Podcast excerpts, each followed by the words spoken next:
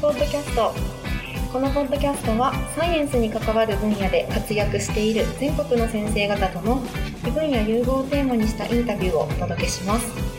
研究や取り組みのこと先生自身の人柄などさまざまなチップスを発信していきます。第9回目は灘中学校灘高等学校の英語科教諭である三原信武先生です。本日はどうぞよろしくお願いいたします。よろしくお願いします。えっと、三原先生とはですね、10月に灘高の土曜講座というもので、数学で医学を変えられるかという題で、IB ラボの岩見教授が講演をいたしました。今回のポッドキャストはそこでのご縁で実現しております。ありがとうございます。ありがとうございます。では、あの、三原先生、まず軽く自己紹介お願いできますでしょうか。はい。はじめまして、三原信武と申します。えっ、と、現在、あの、神戸にある灘中学校、灘高等学校で、英語科の教諭をしております。えっ、と、出身は和歌山県なんですけれども、えっ、と、こちらの神戸に移って、今、えー、灘高の生徒たちに教えて過ごしています。えっ、と、昭和48年ですから、1973年生まれ。今48で今度で49になるという感じですね。はい。はい、ありがとうございます。はい、英語科教諭、長くやってらっしゃる。そうですね、23年目、20来年24年ですかね。ああ、すごいですね。はい、あ24年目。なんかその英語科教員にななられた理由とかってあるんですか？えーっと、やっぱりあの、一旦僕自身、商社で勤めたんですけれども、はいあっという間に辞めて、あ、そうなんですか。ええはい。でそれはなぜかというと、英語がやっぱり好きで、その、えーっと楽しさを教えたいっていうのがあって、うん。英語を使ってこう世界中で日本人が活躍してくれるところをイメージしてなったっていうのがスタート地点ですよね。そうなんですね。商社もね、あの、結構英語を使うというか、そうですなんかそういうイメージがありますけども、ね。より先生のご希望に沿った感じで、そうですね。はい、次の、うん。次の世代を育てたいっていう気持ちで、うんうん。えー、なりたかったっていうのがありますね。なんかその、それで灘高に来られてる、灘高に来られてるっていうのがうんもうあの日本のトップレベルの。学校なので、うんそこで教えるっていうのはすごい今おっしゃったこととつながってるようにも思いますね。そうですね。まあ、ただ自分の、あの、その教員に至るまでの、えー、と間を振り返ってみると、うん。スムーズじゃなくて、えー、大学で教員免許取ったわけじゃなかったんですよ。そうなんですか。で途中まで取ったんですけども、就職活動を選んで諦めちゃって、あ結局単位を放棄して。で、社会人になってやっぱり教員目指そうと思って、うん。で、あの、ある大学で通信教育であ取ったっていう感じですね。うんなるほど。働きながら勉強もされてというそうです形で。ねああ、そうなんですね。へえ、なんか、あのー、学校の教員になられてよかったなっていう感じ思われますか今？そうですね。非常にあの、うん充実したやりがいのある仕事に就くことができたなと思ってます。その今先生が灘高にいらっしゃいますけれどもやっぱあのこんなところがすごいっていう点がたたくさんあると思うんですけれども。そうですね。やっぱりあの、この教員に対しても生徒に対しても、やはり自主性を重んじるというかうん、非常に自由なうん。学校だなっていう印象が強くて、まあ、よそから来た他の先生方の声も僕も一緒なんですけれどうんも、まあ、あのカルチャーショックというか あまりにも近いすぎて、うん。外国の学校かなと思うぐらいあ自主性を重んじるところがすごいなと思いますね。うん。それはあの自分の喜びにもなってるし、うん。それを守ることがまた誇りにもなるんじゃないですかね、これから。そうですね、私立でもありますから、やっぱり公立とかと違って、自由度というか、うん。規則性、規則も少ないというか、そういう、ね。はい、ところもいいところかもしれないですね。うん。先生、もともと和歌山県ご出身と、そうですね。はい、お伺いしましたが、この灘高に赴任されるうん。のに何かきっかけはあったんですか、まあ、あのある先生からお声掛けいただいて、はい。であの来させていただくことになってっていうことで、うん。本当にあの、ありがたいご縁をいただいたと思ってますね。そうなんですね。あの、和歌山県と比べて神戸いかがですか、いや、やっぱりあの、この神戸のその地域性っていうんですかね、うんその昔からこう異文化に触れているっていうところがうんあるからなのかもしれないんですけど、はいはい。そのよそから来た人に対してとても受け入れるその寛容さ寛大さがうん。すごく強いなと思いますね。あ、そうなんですか。ええとってもなんかそのあのよそ者をよそ者扱いせずにスッとこう受け入れてくれるっていううんうんで多様性を重んじるようなそんな印象がとてもうん。あ強いですね。とりわけやっぱり前の住んでたところは四方山海に囲まれてましたもんね。ーあー、そうなんですか。ですのでどっちかというとそういう県民性っていうのはまたうん。そういう地理的な要素も絡んでうんうんうん。あるんじゃないかなと思いますけどね。なるほど。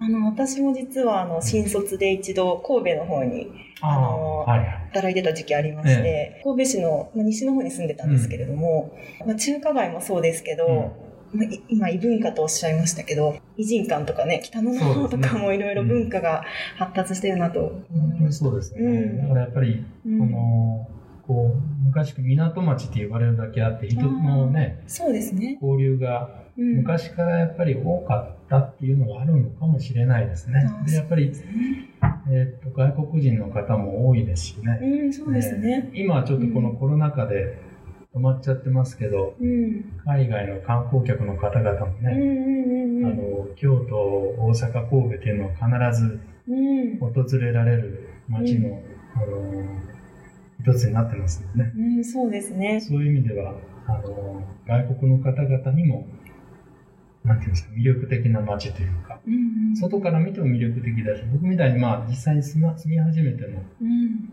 住み心地がいいっていうかうん、う。うん確かに。もうずっと住みたいなと思いますねあ、。本当ですか？え いや、もうずっとあの、うん灘の、えうんあの、名、名教諭になってるかまだまだ勉強しないと。あ、でも本当にそうですね。あの、神戸というそういう土地柄も、ええ先ほどおっしゃられたその灘港の自由さとか、あの、そういったところにもつながってくるかもしれないですね。うんうんうん。灘、灘港だとあれですか、やっぱりいろんながところから、あの、生徒さん集まってくる感じ。そうですね、うんあの結構九州方面の子とかはい。名古屋広島ええそうあの。辺から通っているというか、まあ広島広島名古屋だったら通えるかもしれないんですけど通九い。州だったらはい。もう下宿してうんうんうん。こっちに子供さんだけ引っ越してきてっていうご家庭もありますねあそうなんですね。名古屋から新幹線で通ってる子もいますすごいですね。えー、新幹線通学ってことですか？そういうことですねあーちょっと私にはすごいびっくりな。でもまあ確かに灘中高となったら、うんそういう選択もあるのかもしれないですね。うんうんなるほど。そんな灘高の生徒さんたちを見ていて、うん普段勉強のコツというか、だから勉強できるんだなみたいな風に感じるポイントありますか？えーっともうこれは驚いたんですけれども、うん。一番感じたのは、うん。えー自分が最も興味あるものというものがそれぞれにたくさん持っているんじゃないかなと思いましたね。だから一つだけじゃなくってうんたくさんいろんなことを経験したがゆえにいろんなことを読んできたがゆえに見てきたがゆえにうん。それゆえこう自分の興味あるこうチャンネルがそれぞれぱいあって。で好きこそものの上手なれって言うじゃないですか。はいはい。だからこう好きなことが多くてうんだからこそ知識吸収できてうん、うんうん、なんかこう興味を持つところがたくさんあって。だからこういろんなことがどんどん吸収できるっていう子が多いんじゃないかなっていうのは最近ここを教えてきた印象ですかね。うんなんか好奇心の幅が広いっていう。ですねあ。おっしゃる通りです。なるほど。なんか、灘高生とかだと、うん。まあ、あの、イメージは人によって違うかもしれないけど、やっぱりあの、勉強がすごくできるというか、天才肌のイメージがありますけども、うん、もちろんその例えば本当に何の受験勉強もあまり、あまりしなくても、うん。トップレベルの大学、国公立大学のトップレベルの大学に進学する子も何人もいますけども、うん。でもやっぱほとんどの子は、うん。なんていうかな、やっぱり、まあ、読書量も多い印象ありますしね、あ常に本を読んでるっていう子も多いですし、あ、すごいですね。そういう意味ではこう、まあ、勉先ほどご質問いただいた勉強のコツっていうもの、まあ、こ本人たちはコツだとは思ってないんじゃないかなと思いますね。結果としてななんか、なんか分かってるとか。知ってることが多いとか。だから発信ができるとか、うんだから自分のこう、思い描いた次のステップにあの進んでいきやすいとかっていう、結果的なもんなんじゃないのかなと思いますね。うん。なので、まああの、どっちかというと、受験対策校、はいはい。あのどこどこ大学に何十人進学させるとかっていうようなはいはい。学校とはまた本校は違う感じがしますね。あえあ、確かに今お伺いしてるとそんな気がしてきました。そうですねはい。えうんあの、勉強のコツと私、あの、お伺いしたんですけど、ええやっぱりどうやったら点数が取れるかっていうイメージになりますけど、うん、今お伺いした感じだと本来の勉強というか、そうですね。知的好奇心っていうところですね。そういうものが育まれてるっていうところが、その通りですね。ああ、そうなんですね。それはすごいことですよね。なかなかね誰もができたらいいけど。みんなそれをうん身につけたいんですけどね。そうですよね。まあ、でも読書とか確かにキーワードなのかもしれない。そうですね。うん。その意味だと、うん。先日のあの土曜講座ですかね、ああいった取り組みがあるのもなんかうん。一つ手助けになってるような。そうですね。うん。ええ。あれはあの毎年のように土曜日にやる感じなんですか、1学期にうん。1回、2回なんですね。うん。で土曜日にも、あの、ごめんなさい、2学期にも2回。あそうなんですね。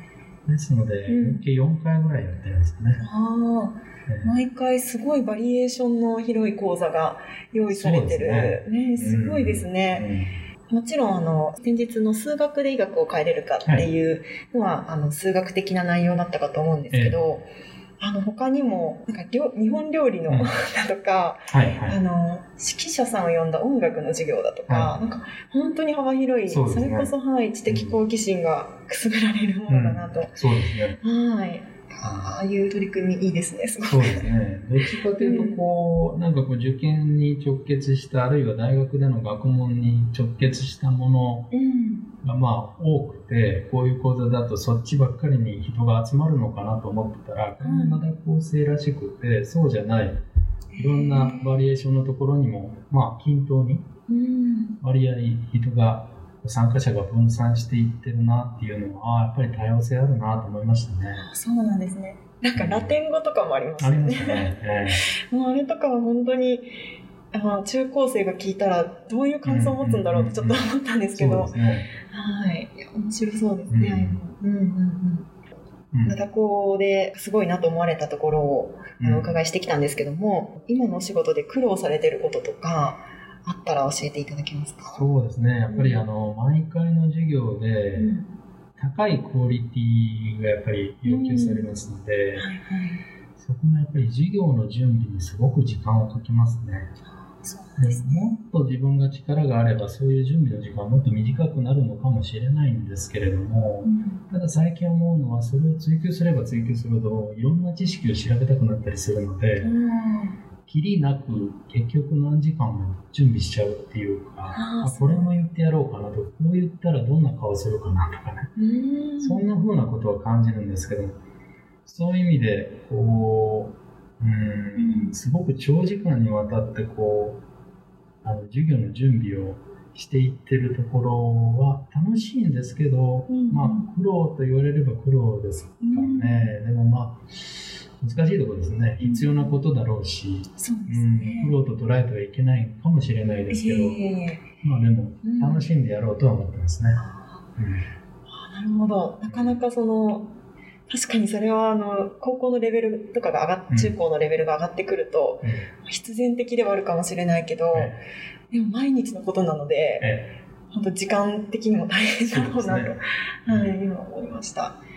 なんか、灘中高、中高での英語の授業となると、うん。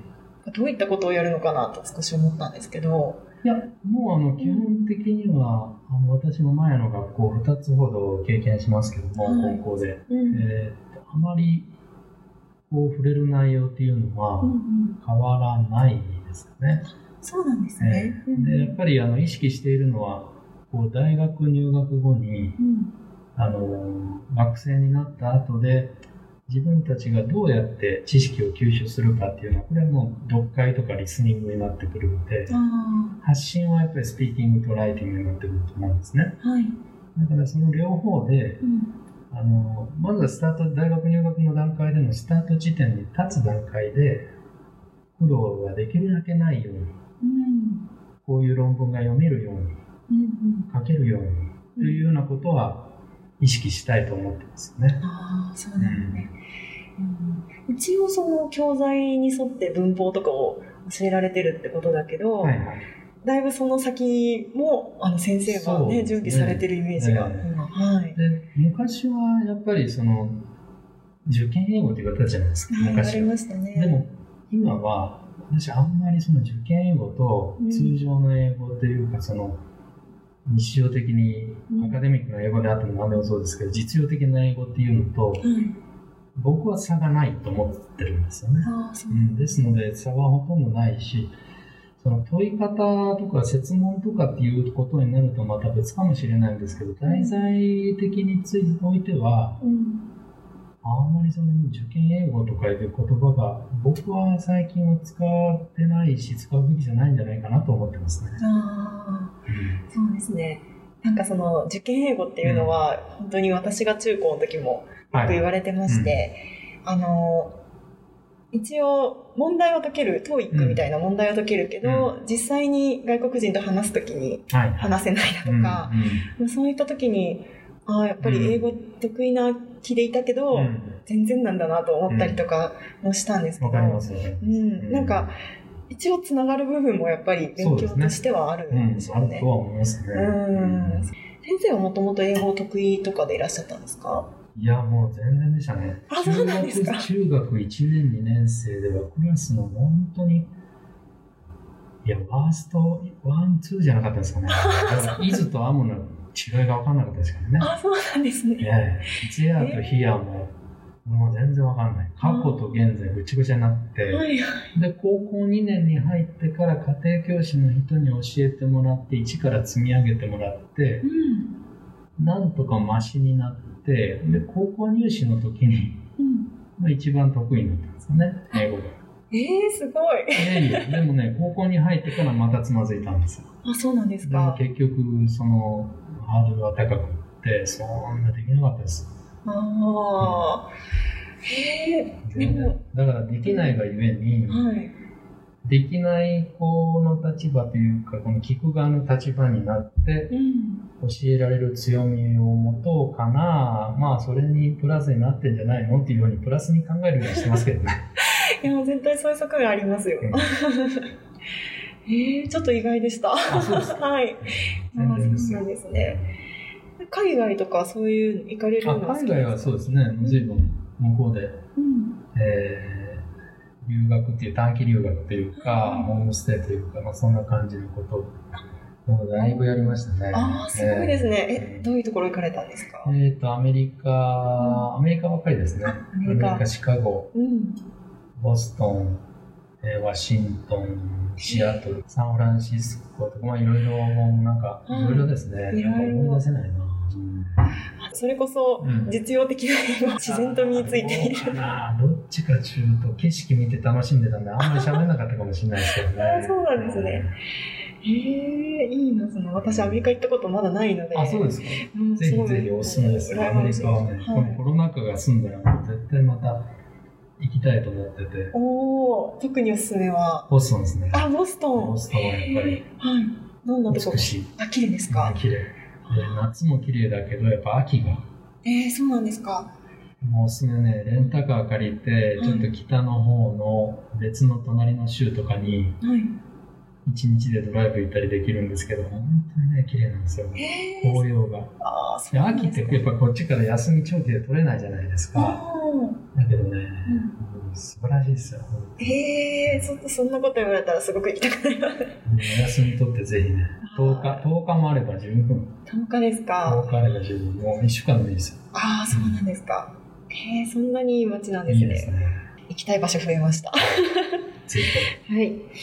ちょっと三原先生うの、ハマってるものとかって今あるんですか？今ね、うん。えーっと、一番が日本酒。あ、日本酒なんですか、うんお酒強いんですね。まあ、ちょっとね、最近眠りが浅くなっちゃうんで、あちょっと減らしてるんですけど、はいはい。お酒、でうん2番目が旅館。すごいなん旅か。館に行って美はい味しい料理食べて、はい酒を飲んで風呂に入って寝ること。いいですね。それが素晴らたまらん好きです。あ、もう日本酒と旅館ってもうセットでも行けますからいいですねそうで。あーちょっと今コロナ禍なんであんまりす。そうですね。ね。随分我慢しましたね。おすすめの県とかあるんですか？まあやっぱりね、この辺りからだと行きやすいのは岐阜県、ああ、岐阜県、長野県、そうですね、うんうんうん。高山とか奥飛騨とか、ああ、いいですね。で長野県とかだと上高地の方面とか、へえ。だいぶ北に行くと、うん。えー湯田中とか、新潟に近いところがあるんですけどね、はいは特に冬場は雪の中で露天風呂に使って、い。はい。いいですね。そこまではもう本当に水分取らずに、このことをあのね、うん言ったらお医者さんに怒られるでしょうけど、はい。あできるだけ水分取らずに、え？で乾杯の時になったらビールをぐわっと飲む。ー、なるほど。できるだけね。ああ、なんかその高めておくんですね、自分。そうですねあの、うん我慢してです。すごいですね。ちょっと本気度が見えます本気でね。本気本気で楽しみに行ってる。へえ。日本酒とかは以前からお好きだったんですか、いや、ここ3、4年ですね。へえ。でうち父がまあ好きだったんですけど、僕は飲まず嫌いだったんですよね。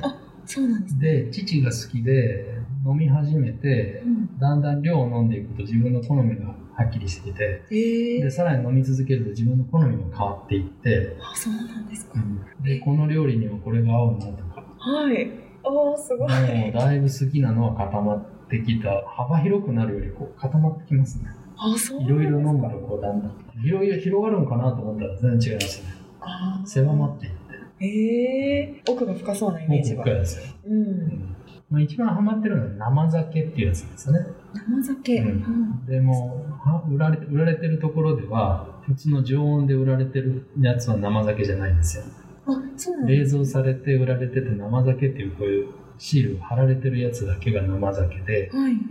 それは、あの、こう、絞り、日本酒を絞り取った後で、うん。こう、何かの熱処理を一切してないんですよね。だから早く飲まないといけないっていう。だからその分新鮮なんですよね。あ、そうなんですか。お酒の中には新しすぎて、うん。まだ瓶の中で瓶内発酵っていうのをやっててうん、ちょっと開けて飲むと、うん。えーっと微超微炭酸のうん。炭酸が入ってるような感触のものもあります。えでもそれがめちゃくちゃ美味しいです。ー、えー、すごい。スパークリング日本酒みたいな。でもあえてスパークリングしてないんですけどね。あ、そういうことですね。え自然は自然にこうなってえー、すごい。そんな飲んだことないです。そんなものがある。なんか神戸、あれ、灘って結構酒造が有名でですそうです。そうです。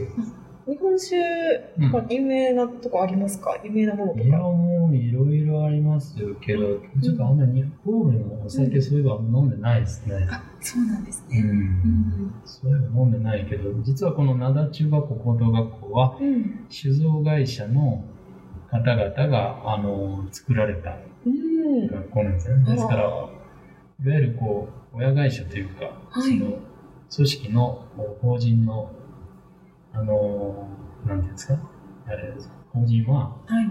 その酒造会社の、なんていうんですか、組合というか、そうなんですね。傘下にあるみたいなそうです、いくつかの酒造会社の参加にあるんです。ああ、そうなんだ。すごい。うんじゃあもう先生が日本酒好きになるのはちょっと運命的なものが あるかもしれないです。うん、かもしれないですね。あーそうなんです。ぜひ、あの、神戸のお酒も、はいあの、おすすめがありましたら、はい。また飲んできます。ありがとうございます。ではですね、ちょっと最後に、うんあの今後、まあ、今灘の英語教諭として活躍されてますけれども、こういうことをししてみたいなとか、まあキャリアだけでなく、うん今のようなプライベートの話でもいいんですが、うん何かございますか？目標みたいなの。そうですね。やっぱり一番は、その、英語の指導において、いろんな指導の仕方が英語あるんですけどね。うんうん。で、いろんな考え方もあって、はいいろんな方々がいろんな分野であの発信をされてて、教育方法もいろいろ違うんですけども、はい。それをまた、そういう先生方のいろんないいところを学びながら、自分なりの形をちょっと中学1年生から高校3年生までの6年間にわたってこういうことをするのが一番いいなっていうのをうん。確立したいかな、できるかなっていう感じですね。ああ、いいですね。それともう一つは、うん自分のライフワークとしたいのが、やっぱり、さっき興味のあることって言われて言わな言うの忘れたんですけど、はいはい。えっ、とね、鉄道文化財っていうのにすごく興味があって、はい。で、それを守る活動をしたいなと思って、できれば。将来的にはそれをもとに PhD までいければなと思いますけど、もまあ、とてもじゃないけど遠すぎてまだ道のりさえ見えてない感じですね。いえ。鉄道文化財、ちょっと初めて。そうですね、うん保存鉄道とか、いわゆるその古い車両とか駅舎を残したり、はいはいはい。鉄道に関する何か文化を残したりとかいう感じですね。欧米ではそういうのをとても残たくさん残されて、はい。観光活用しながら守られてるんですけど、へえ。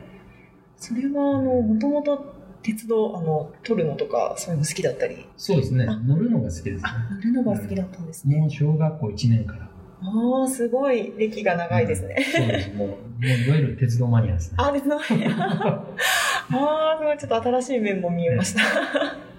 そうですね。そういう取り組みは日本ではではまだ欧米に比べると、そうですね。法律のハードルがやっぱり高いかなっていう感じがしますね。保存鉄道という意味ではね。ええそうなんですか。えーその保存をするのに、やっぱりちょっとやっぱり、本当にね安全面でのやっぱハードルっていうのは日本はすごく高いような印象ですよね。うんまだ僕は研究の入り口なんでそんなことしか言えないんですけど。別の方から見ると、いや、それは大丈夫だよっておっしゃられる方いるかもしれないけど、うんうん、ちょっと難しいんだよな、難しいなと思いますね。あそうなんですね。そういうのは非営利的なグループで取り組み自体はあるんですか？そうですね、あるかもしれないですけども、うんでもすごくお金がかかると思います。ああすごくだから、とてもうん個人のそのお金だけではできないので、うんうん寄付であったり、そういうのを積極的に進めようっていうどっかの法人とうん。うん。コラボレーションしないと、うんうんうん。ちょっと難しいかなと思いあます。ークラウドファンディングとかね、できたら。ね。良さそうですけどねそうですね。うんうん。なるほど。その、そうですね、最初におっしゃられた、うんその英語の授業のスタイルうん確立みたいなところ、まだ中高となると、あの、中学1年生の英語も教えれば、受験英語も教えるという、高校受験、大学受験のうん英語も教えるということで、そうですね。幅が広い。幅広いですね。うん逆に言うと、その、長期的な意味での英語を見つめることができるというか、そうですねう。ん、うん。そういうところはいいですね、なんか。ううん。まあ、あのーただ日本人が第二外国語として、うん。母国語日本語の子がほとんどなので、はい。その第二外国語として英語を教えるっていうのは、よその学校さんともほぼ一緒だと思うんですね。ん。確かに。うん。だからまあ、いろんなところをの、他の学校の先生方の参考にさせていただいて、まだまだうんうん。勉強していきたいなと思います。そうですね。はいうん 最近の中高だと、デジタル教育というあ、か、はいはい。あの、そういうのも進んでるってお伺いして、ね。灘高とかもそうなんですか？そうですね。うんあの、えっと、中学生の子たちには、あの、タブレットを持たせてる感じですね。で高。校生に入ると、うん。あの、まあ、もう、それは、え全員配布っていうのはやらないんですけど、うんうんうん。もう各自のものを。そうですね。そういうことですね。うん、なんか、以前のその土曜講座でも、あの、普通にうん。サーフェスみたいなパソコンを持ってる子とかも何人か見まして、大学の光景みたいだなと思ったあんですけど。れは多分、うん多分持ってきて自分のものを、年齢が高い子は高校生なのでうん、それは自分のものだと思うんですけど、はいはいはい。あの中学生とかの子の場合はうん学校配布のものですね。ああ、そうなんですね。そういう IOC、IoT とかのうん。デジタル教育も進んでいく中で、はい英語の先生でいるっていうと、うんそこの工夫も大事。もそうですねね。そうその通りですね。はい、ね面白そうですね。いや、まあ、まだまだ本当に勉強しなきゃ見えない実験では、うん。なので、そういう意味では、一見楽しんでいこうと思います。どういった授業なのか、あの、はい、見せていただけると。見せられるように頑張ります。ありがとうございます。はい。